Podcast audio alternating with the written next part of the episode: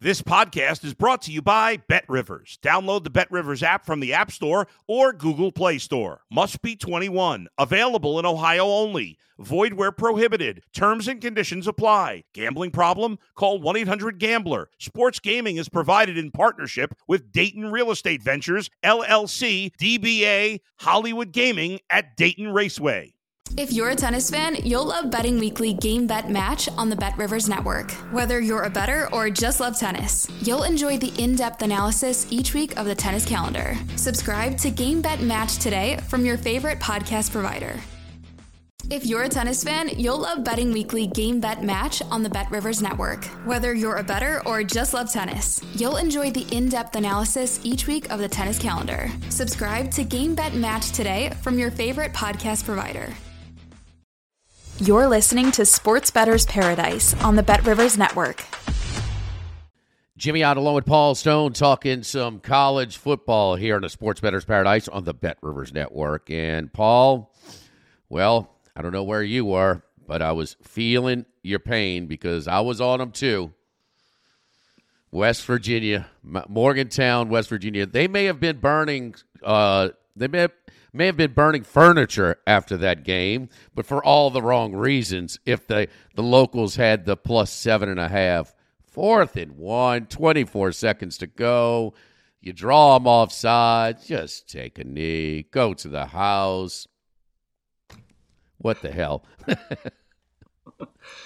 yeah, that was one of those games. You know, I think Sonny Dykes uh, has his eye on more just more than just the scoreboard. Uh, that was uh, interesting play to say the least. to throw the ball on fourth and one uh, for a touchdown pass with less than uh, 30 seconds remaining when they had the game won on the scoreboard. But you know, there are a few of those along the way uh, during the course of a college football season, and that one hurt. And uh, for those West Virginia teams to add insult to injury, their team was not only going to lose the game, but at least they felt they had the consolation of maybe a winning bet, betting ticket. But then uh, that went by the wayside as well with that TCU touchdown pass in the waning seconds. So we move on. It's a new weekend with new results, and uh, we'll hope to have a good week this you, week. You say that, Paul. Do you think that was called on that play because they were just running right at them and they were kind of moving the pile? Um, or do you think that was okay? This is my reaction. I know I have a free play. Uh, why not? I have no risk. I know we got the game run, but I'm going to pick up a touchdown or nothing. Uh, again, touchdown, completion, yardage, or we win the game on the offsides penalty. I, I just don't. I don't think it was called offside. Do you know otherwise? I don't, but I mean, you know, there could be, you know, coaches will often, when a play like this occurs, you know, they'll say, well, we have an auto call if there's single coverage and there's clearly no safety help or or whatever the case might be. You know, they could they could probably. Uh, def- not that they have to defend. I mean, the game's 60 minutes; they don't have to defend the decision. But if they were uh, questioned about it, you know, maybe it was uh, a circumstance like that. In today's in today's world, the way we play sports and the transfer portal and statistics and social media, you know, the, the kids want to score touchdowns, they want to score points, and uh, just one of those deals. I'm sure there'll be there'll be more uh, where that one came from, and hopefully we'll be on the right side of it next time. I, I, I don't mean to dwell, but this is you know I explained to some of my more um, inexperienced handicapping friends that sometimes you know because I'm a dog first player, all right, and you know the NFL they're it's it's not a poll based league. They're not looking to run up the score. But we saw in the first polls, and TCU has a history of getting burned with the committee. Okay. And so a 10 point win looks better than a three point win. And they will look to, you know, and they're behind Alabama. And they've got wins over Oklahoma, Oklahoma State, Kansas State, uh, on the road at West Virginia, at Kansas. And Alabama has, you know, some close scares along there as well. So, I mean, style points do mean something. You know, I mean, and so I uh, we've seen Lane Kiffin do it. I mean, just go to the uh, Vanderbilt game earlier this year. He went out of his way to cover that game in Nashville, and we've seen other coaches do it in the past as well. Um, this is part of college football handicap, and especially now that these polls are out, if some of those teams are just on the outside that need a little extra style points, that's factored in. Absolutely, and I think with the legalization of um, sports betting. We're, we're now in more than 30 states, I believe.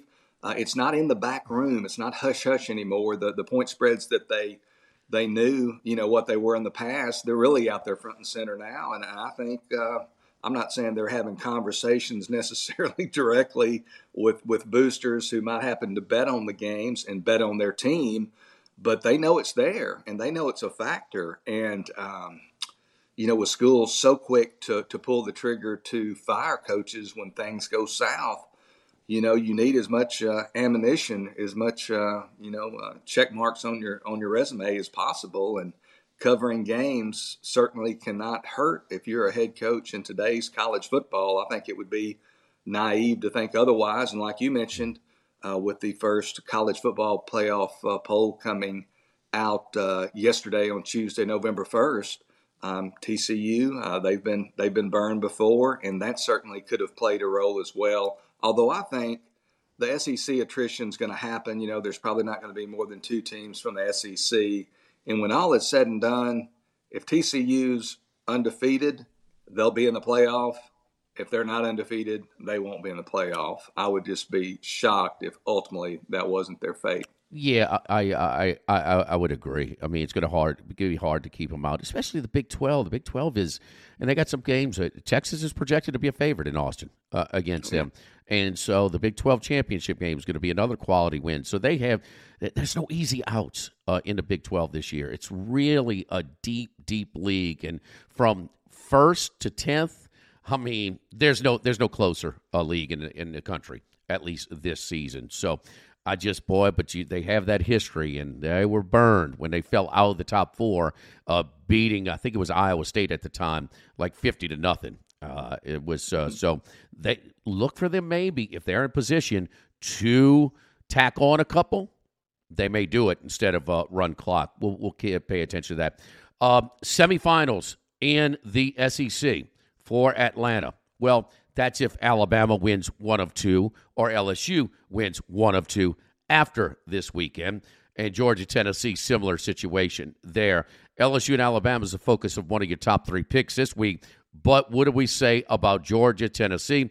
This look ahead line was much higher. Boy, that was impressive, though, in a look ahead spot for Tennessee against Kentucky. And now they go to Georgia. And I love sitting around the sports book and hearing, man, number one team's getting eight and a half points.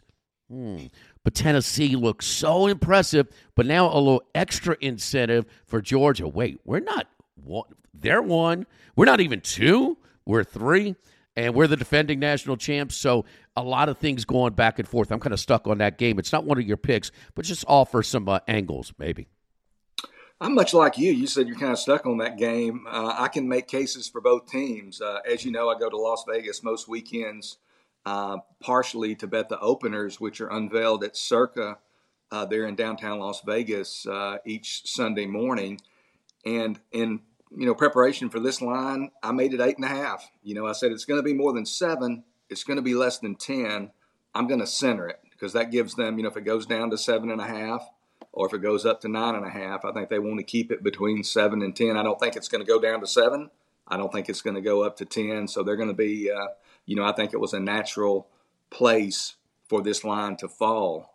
Um, Tennessee, it's getting difficult to deny the Volunteers' legitimacy as one of the top teams in the country. I mean, their their defense is better. They've got McCollough back uh, defensively to shore up the back of that defense, which might be their their vulnerability. But man, the way they score points, the way Hendon Hooker uh, distributes that ball. He can run the ball. They've got Cedric Tillman back now, their, their star wide receiver. They just have so many weapons.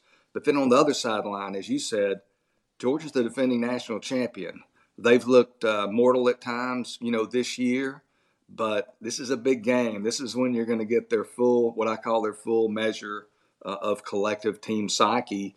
And uh, Tennessee, you know, they had an impressive road game in beating LSU in Baton Rouge. I think it's their most impressive impressive showing of the year. The fact that it was on the road, even more impressive than a, a home victory uh, over Alabama. So uh, it's just it's a tough handicap. It's hard as a sports bettor not to be involved and have some skin in the game. And I'll probably take a small position, probably on Tennessee, but I'll kick myself when uh, if it if it loses, knowing that I faded uh, Kirby Smart and the defending national champion between the hedges uh, in a game that they're going to bring it all. So uh, just a, a, great game, but there are other uh, better betting opportunities this week, in my opinion, on the board.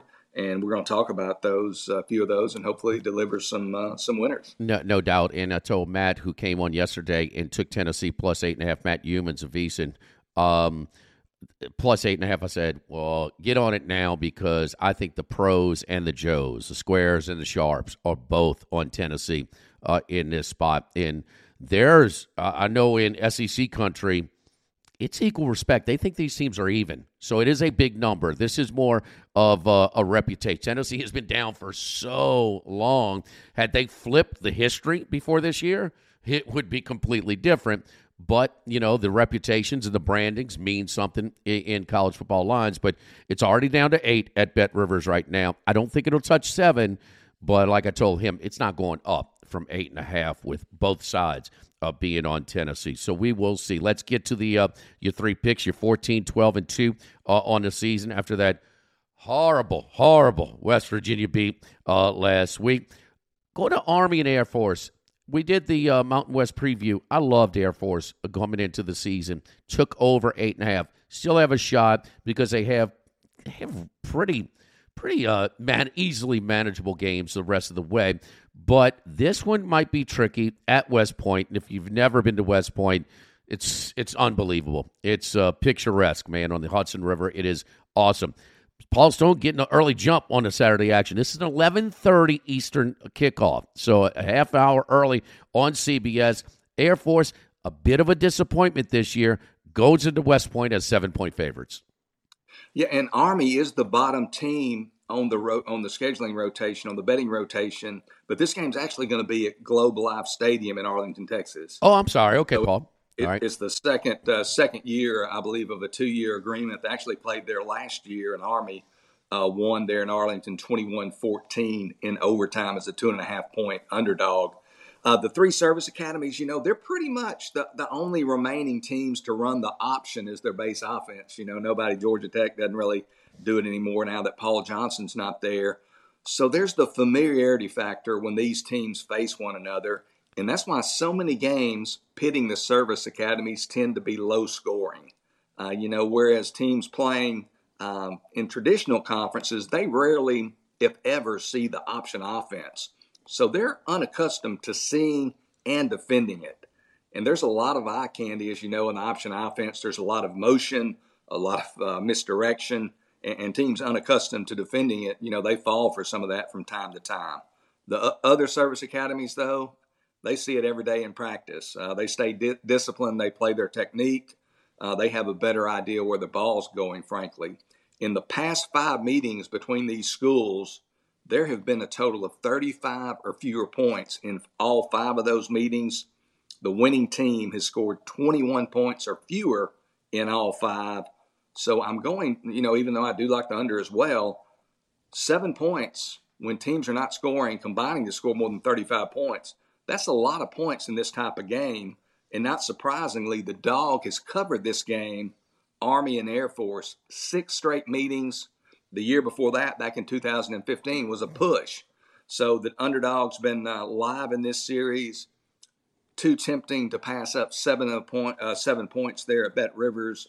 I recommend taking Army plus seven over Air Force. Boy, my sister, a, a senior engineer for Lockheed Martin, is going. I'm going to have get an earful on this for not knowing that it was not in the Metroplex area because the Armed Forces Bowl. Lockheed Martin, that's who she works for. Well, thanks. Older says she's always smarter than me. All right, let's move on. The uh, the SEC network. Here we go.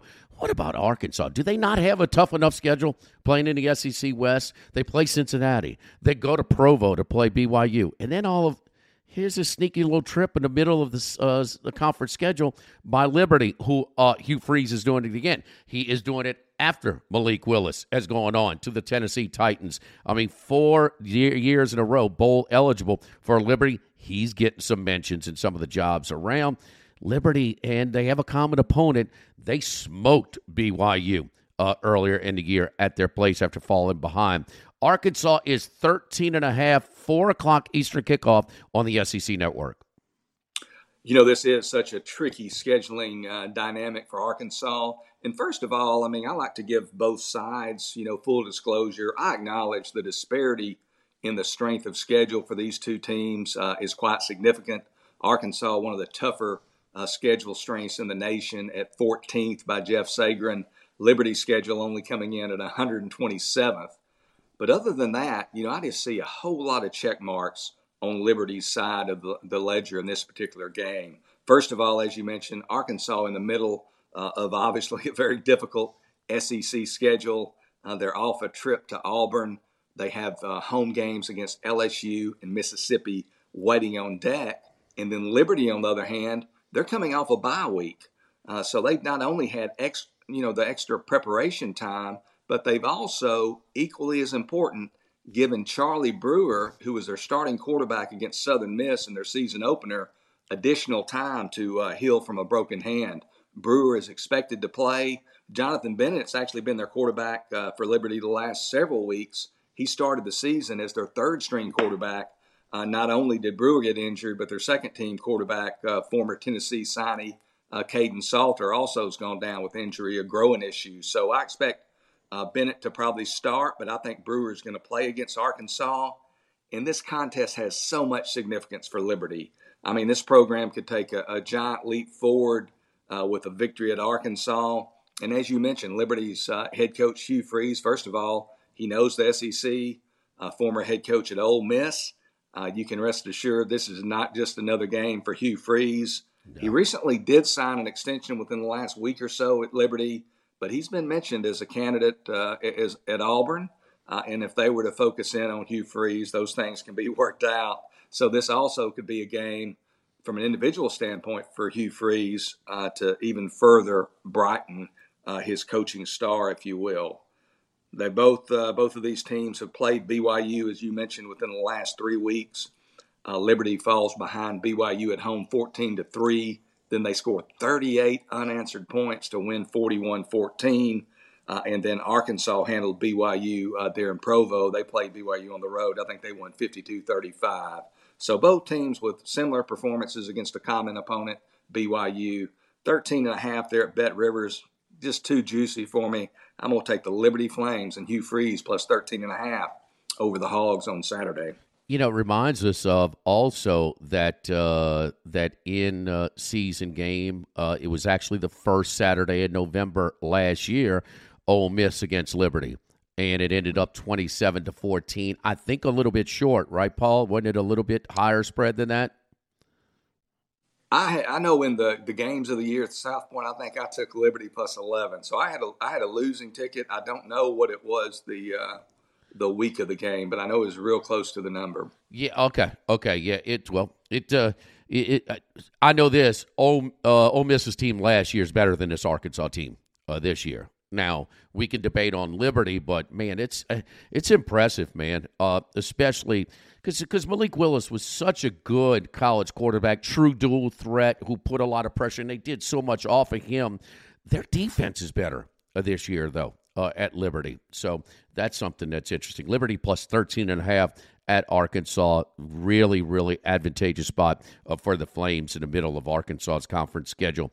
All right, uh, ESPN, the uh, Western semifinal, in all likelihood, on ESPN, 7 o'clock kickoff Eastern Time. LSU uh, and Alabama. Bama 13 in this one. How about that? Um, you know, this is a, a, a, completely different team as of late with the red hot Jayden Daniels accounting for 11 touchdowns, whether it's with his arm or with his legs. Again, Bama comes in and uh, 13 point favorites in Death Valley.